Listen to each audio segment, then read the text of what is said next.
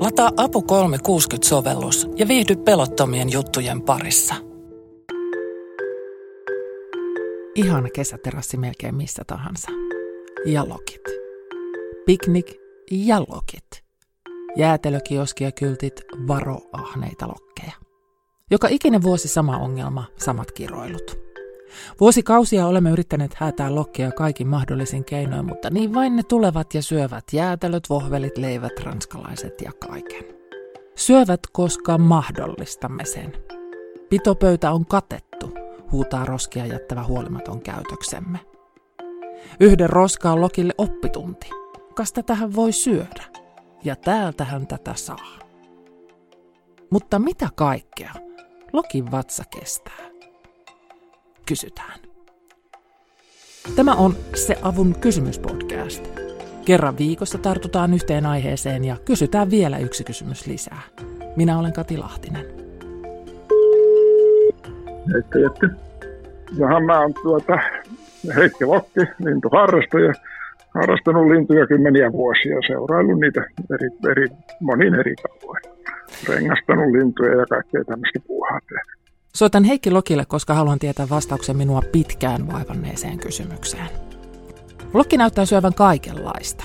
Pizzaa, hampurilaista, ranskalaista kebappia, koko grillin listan. Niin miten sen vatsa kestää tämmöistä ruokavaliota?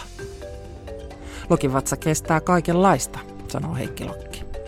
Ja Lokki on opportunisti. Nämä lokit on nyt erinomaisen hyviä löytämään kaiken näköisiä ravintolähteitä. Ja jos ne tietää, että jossakin on jotkut festarit, niin kyllä lähialueen lokit taatusti tietää, että sinne kannattaa mennä norkoilleen ruokaa. jos ne siellä käy vaikka sanotaan nyt muutaman kerran viikossa, niin sitten kun ne syö muuta ruokaa sitten muuna aikana, niin, niin ei se nyt ole mikään erityinen ongelma. Ne on, ne on varsinaisia opportunisteja ja erittäin eteviä löytämään ruokalähteitä jos nyt ajattelee tuommoista, nythän on kesä tietysti, mutta jos ajattelee, ajattelee vaikka tuommoista sanotaan marraskuista, tuulista sadepäivää, ja lokkeja on, on Suomenkin rannikoilla aika lailla silloin, niin siellä kun ne seilaa, sanotaan nyt Porvoon ja Hangon väliä ja yrittää etsiä jotain ruokaa ja sitten löytää jopa sitä ruokaa sieltä, niin näin, näin ajatellen, niin ne on kyllä tosi eteviä sen ruoan löytämisessä. Ja kaatopaikat, nehän on tämmöisiä, varsinkin olleet oikein lokkien tämmöisiä pitopöytiä, jossa on ollut, ollut siis monipuolista ruokaa. Nehän syö raatoja, että siis tämmöisiä puolimätää tai mätää ruokaa, niin kyllä siellä on vatsassa on semmoiset hapot, että, että siellä kyllä bakteerit saa kyytiä. Eli kun, kun näkee lokin syömässä oksannusta, niin se ei ole niin mikään juttu niille? Ei se ole mikään juttu. Siis monet linnut, esimerkiksi hevosen kakka, on hyvin tärkeää ollut varsinkin vanhana aikoina, kun niitä hevosia oli enemmän, niin varposet söi sieltä hevosen kakasta semmoisia pikkusen jo esikypsytettyjä jyviä. Varpuselle siis kelpaa hevosen kakassa esikypsytetty jyvä ja lokille vaikka oksennus. Eivätkä ne ole mitenkään erityisiä poikkeuksia lintumaailmassa. Muut linnut vain toimivat huomaamattomammin silmiltämme piilossa. Lokit toimivat silmiemme edessä ja ovat huomattavasti etevämpiä kuin monet jäätelön syöjät, sanoo Heikki Lokki. Ja nyt ollaan asian toisessa ytimessä. Heikki Lokki väittää, että hän on saanut syödä jäätelönsä lokelta rauhassa. Miten tempo oikein tehdään? Ihmiset yleensä aliarvioi aika, aika niin kuin merkittävässä määrin esimerkiksi lintujen äly se ei ole mikään sattuma, että keneltä ne logit yrittää sen jätskin ottaa. Ne taatusti näkee, että millä tavalla se ihminen sitä jätskiä käsittelee ja, ja osaa niin kuin huomata, että tuolta kannattaa ottaa eikä tuolta. Mulla esimerkiksi ei ole koskaan lokki vienyt yhtään mitään kädestä. No nyt sitten kerrot, että mitä pitää tehdä, koska tähän, tähän on siis kaksi ohjetta. Huidon lokki pois tai sitten... Äh, suojaa se syötävä ja katso lokkia silmiin, mutta mikä on Heikki no, Lokin ohje? No mun nimen tämä on tämä jälkimmäinen just, että mä koko ajan seuraan niitä lokkeja ja sitä aina välillä määrävälein täytyy myöskin katsoa taakse. Ja sitten sitä jäätelöä pitää pitää sillä tavalla, että sieltä takaa ei pääse. Ei pidä niin kuin tarjota sitä tuossa oman olkansa yli esimerkiksi takaa tulevalle lokille. jos se pitää tuossa niin kuin oman kroppansa suojassa tuossa edessä ja tarkkailee ympäristöä ja katsoo sitä lokkia, joka katsoo sitä jäätelöä, niin ei se tule siihen. Tässä nyt täytyy kääntää itsensä niin kuin sinne lintujen ajatusmaailman puolelle. Se lintu tietää ihan tasan tarkkaan, mitä se teet. Ja se on niin kuin ylivoimainen tässä. Ja, ja sinä et hu, niin kuin älyä, mitä se lintu tekee. Mutta lintu tietää, mitä sä teet. No se on sille elinehto. Mä kysyn jäätelöihin liittyen vielä yhden kysymyksen.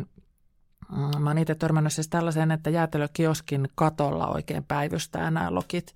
Ja kioskin Joo. luukulla on lappu, jossa varoitetaan etukäteen näistä ahneista lokeista, jotka vie käsistä kaiken. Ää, Joo. Lokilla on räpylät. Voisiko se katto olla sellainen, että siinä ei räpylöillä voisi olla? No nehän istuu jopa tuommoisella sähkölangolla niillä räpylöillä. Että kyllä, kyllä se, niin kuin, näitähän on sitten pantu moniin paikkoihin sitten näitä piikkejä pystyyn, tämmöisiä piikki, piikkimatto on sitten semmoinen, että siinä on huono kenenkään olla.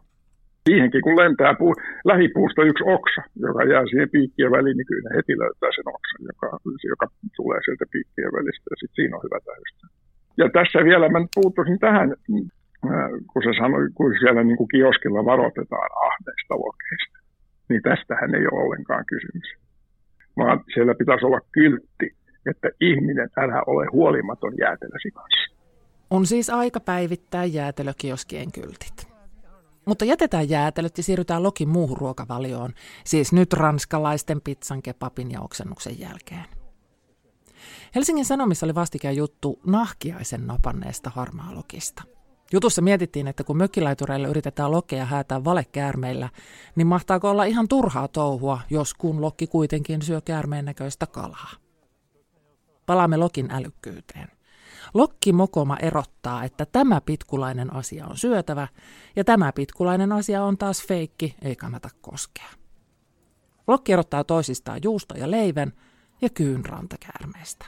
On yksi kaveri, joka tota, on lokkeja kesäpaikkansa pihapiirissä vuodesta toiseen samat tietenkin. Tulee samaan paikkaan, niin näkeehän se nyt heti käyttäytymisestä, että se on sama lintu. Niin kun ne hemmottelee tuosta lokkia ja heittää juuston paloja siihen kalliolle, niin se lokki tulee välittömästi. Se, se päivystää siinä katolla, se tulee niin kuin ihan heti, kun juuston pala on ilmassa jo, niin se tulee, tulee ja sitten siitä kalliolta napsiin. Mutta jos ne heittää vaaleita leipää, joka on niin kuin tämmöistä kakkosluokan ravintoa ilmeisesti tämän lokin mielestä, mitään ei tapahdu sen lokin liikkeessä. Se ei hievahdakaan. Se odottaa, että antaa nyt tulla vasta juustoa, että toi leipä nyt ei ole mistään kotoisin. Eli ne erottaa siis, niiden erottelukyky on aivan hämmästyttävä siinä, siinä että, että mitä ne, mikä, tota, mikä on mitäkin. Et naakkiainen, naakkiaisiin ja sanotaan nyt vaikka kyykäärmeen erottaminen ei ole niille varmaan mikään asia. Ihan varmasti erottaa kyykäärmeen rantakäärmeestä, no aivan varmasti. Ja nyt pysähdytään tähän. Siis tämä. Sehän se nyt heti käyttäytymisestä, että se on sama lintu näkeehän sen nyt heti käyttäytymisestä, että se on sama lintu. Tämmöiselle tavalliselle kuolevaiselle lokki on lokki ja kaikki näyttää samalta, hyvä jos lajit erottaa toisistaan. Mutta lintuharrastajan silmä erottaa pelkästä käyttäytymisestä yksilön. Eikä tässä vielä kaikki. Lokki tunnistaa ihmisen. Lokillemme ei siis olla kaikki samanlaisia neliraajaisia olioita, vaan esimerkiksi mökillä pyörivä kalalokki oppii tunnistamaan, kuka on talonväkeä ja kuka ei siis se on jossain siinä lähirannalla päivystämässä, kun nämä tulee sinne mökille, niin se tulee siihen katolle odottaa sitä juustoa. Ja se jatkuu se sama homma siis keväällä, mihin syksyllä jäätiin ikään kuin siinä ei olisi mitään taukoa välissä. Tuleeko se lokki siihen sen juustopalan toivossa vai tuleeko se tunnistaessaan nämä ihmiset? Molemmat. On tietysti ne tunnistaa nämä ihmiset, jos sinne menee joku toinen, niin ei se ole ollenkaan, ollenkaan sanottu, että, että ne ne tulee siihen heti. Mutta siinä, jos tulee juuston tarjoaja ja tulee, totta kai ne tuntee yksilöllisesti nämä ihmiset. Se on ihan selvä asia. Ylellä kesäkuun alussa julkaistussa jutusta summataan lokkitutkimusta Britanniasta. Rantakaupunki Brighton vaikuttaa olevan maan lokkipääkaupunki. Sieltä on tutkimusta enemmänkin. Brightonissa on tutkittu sekä rannan harmaalokkeja että aiemmin puistojen, koulun pihojen ja jätteenkäsittelylaitosten eli kaatopaikkojen lokkeja. Jutussa sanotaan näin. Lokkien todettiin oppivan kellon ajat ja viikonpäivät, jolloin kullakin paikalla liikkui ihmisiä. Kysyn siis lintutietejä Heikki Lokilta. Onko lokki kuin koira, joka kellon tarkasti odottaa ruokakuppia, niin osaa tunnistaa emäntäänsä jo kaukaa ikkunasta? Joo, kyllä ne tietenkin tietää. Siis, ne, jotka ruokaa tarjoaa, niin totta kai ne tuntee niiden elämäntavat. Ihan ilman muuta. Ja se on tämä ruoka nimenomaan se motivaattori tähän. Joo, ruoka, joo, ruoka on se, ruoka on se asia. Sitten toinen, toinen on uhka. Että jos joku ihminen niitä uhkaa ja, ja tulee, niin se ne tietää milloin se tulee ja sitten ne häipyy. Mutta siitä, siitähän tulee tietysti vähemmän havaintoja, kun ne kerran häipyy. Mutta, tota, mutta ruokahan on semmoinen, se, sehän nyt on ihan loistava konsultti tämä ruoka. niin on kyllä ihmisellekin, että ruoka-aika niin, aivan kotona oikein. aivan oikein, se on vähän niin kuin pääelinkeino tämä syöminen muutenkään huonosti. Mutta vielä yksi ruokakysymys. Missä vaiheessa lokki oppii syömään samaa sapuskaa kuin ihmiset? Jo poikasenako? Kyllä. Ja ravinto on ihmisoksennustakin ällöttävämpää ravintoa. Mm, joo, kyllä siis kyllä nämä, näillä tuota pesimäsaarilla tuolla esimerkiksi Suomenlahden ulkosaarilla, niin selvästikin Virossa on varmaan joku semmoinen maksumakkaratehdas tai joku semmoinen, jossa aika, aika leväperäisesti käsitellään nyt sitten jotakin tämmöisiä jämiä. Ei ehkä Suomessa enää ole, mutta on käytetty näitä tämmöisiä alumiinisia, niin kuin semmoisia, miksiköhän niitä nyt sanoisi, jotka litistetään kiinni, että se makkaran pääkuori pysyy kiinni. Semmoinen niin niittityyppinen. Niin, se, joo, niin saattaa olla, että kun nähdään siis lokithan syö kaiken nielasee, potkaisee saman tien, koska jos ei ne sitä tee, niin kaveri tulee ja ottaa sen.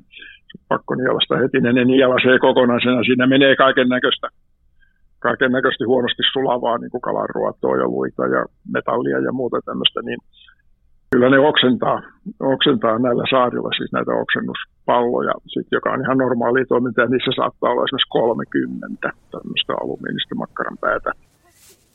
Jos tässä itse on vaihtanut tunnelmaa ihmettelystä ällötykseen, niin mikä on sellainen lokkiknoppi, joka lyö lintuasiantuntijakin ällikällä?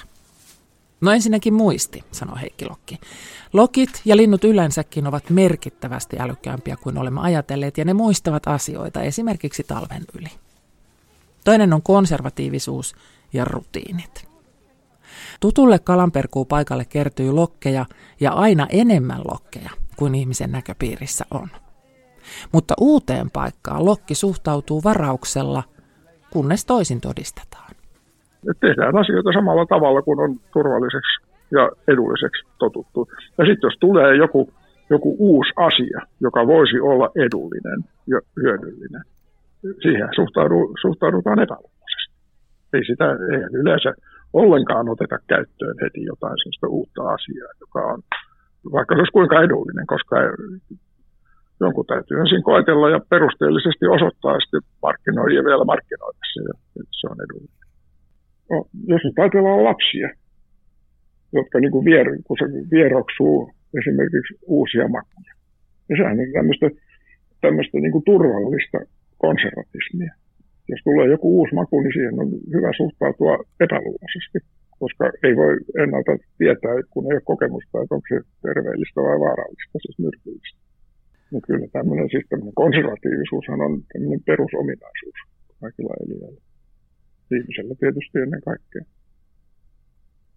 Tällainen niin kuin ihmisen ylivertaisuus erinäisissä asioissa, niin on, on, on en mä tiedä, musta se on ihan outoa. Se avun kysymyspodcast oli tällä kertaa tässä. Kiitos kun kuuntelit. Vieraana oli lintuharrastaja ja asiantuntija Heikki Lokki. Podin tunnarina soi Esme Krutsin Testing Kites. Podin tekemisestä ja kysymisestä vastaan minä, Kati Lahtinen.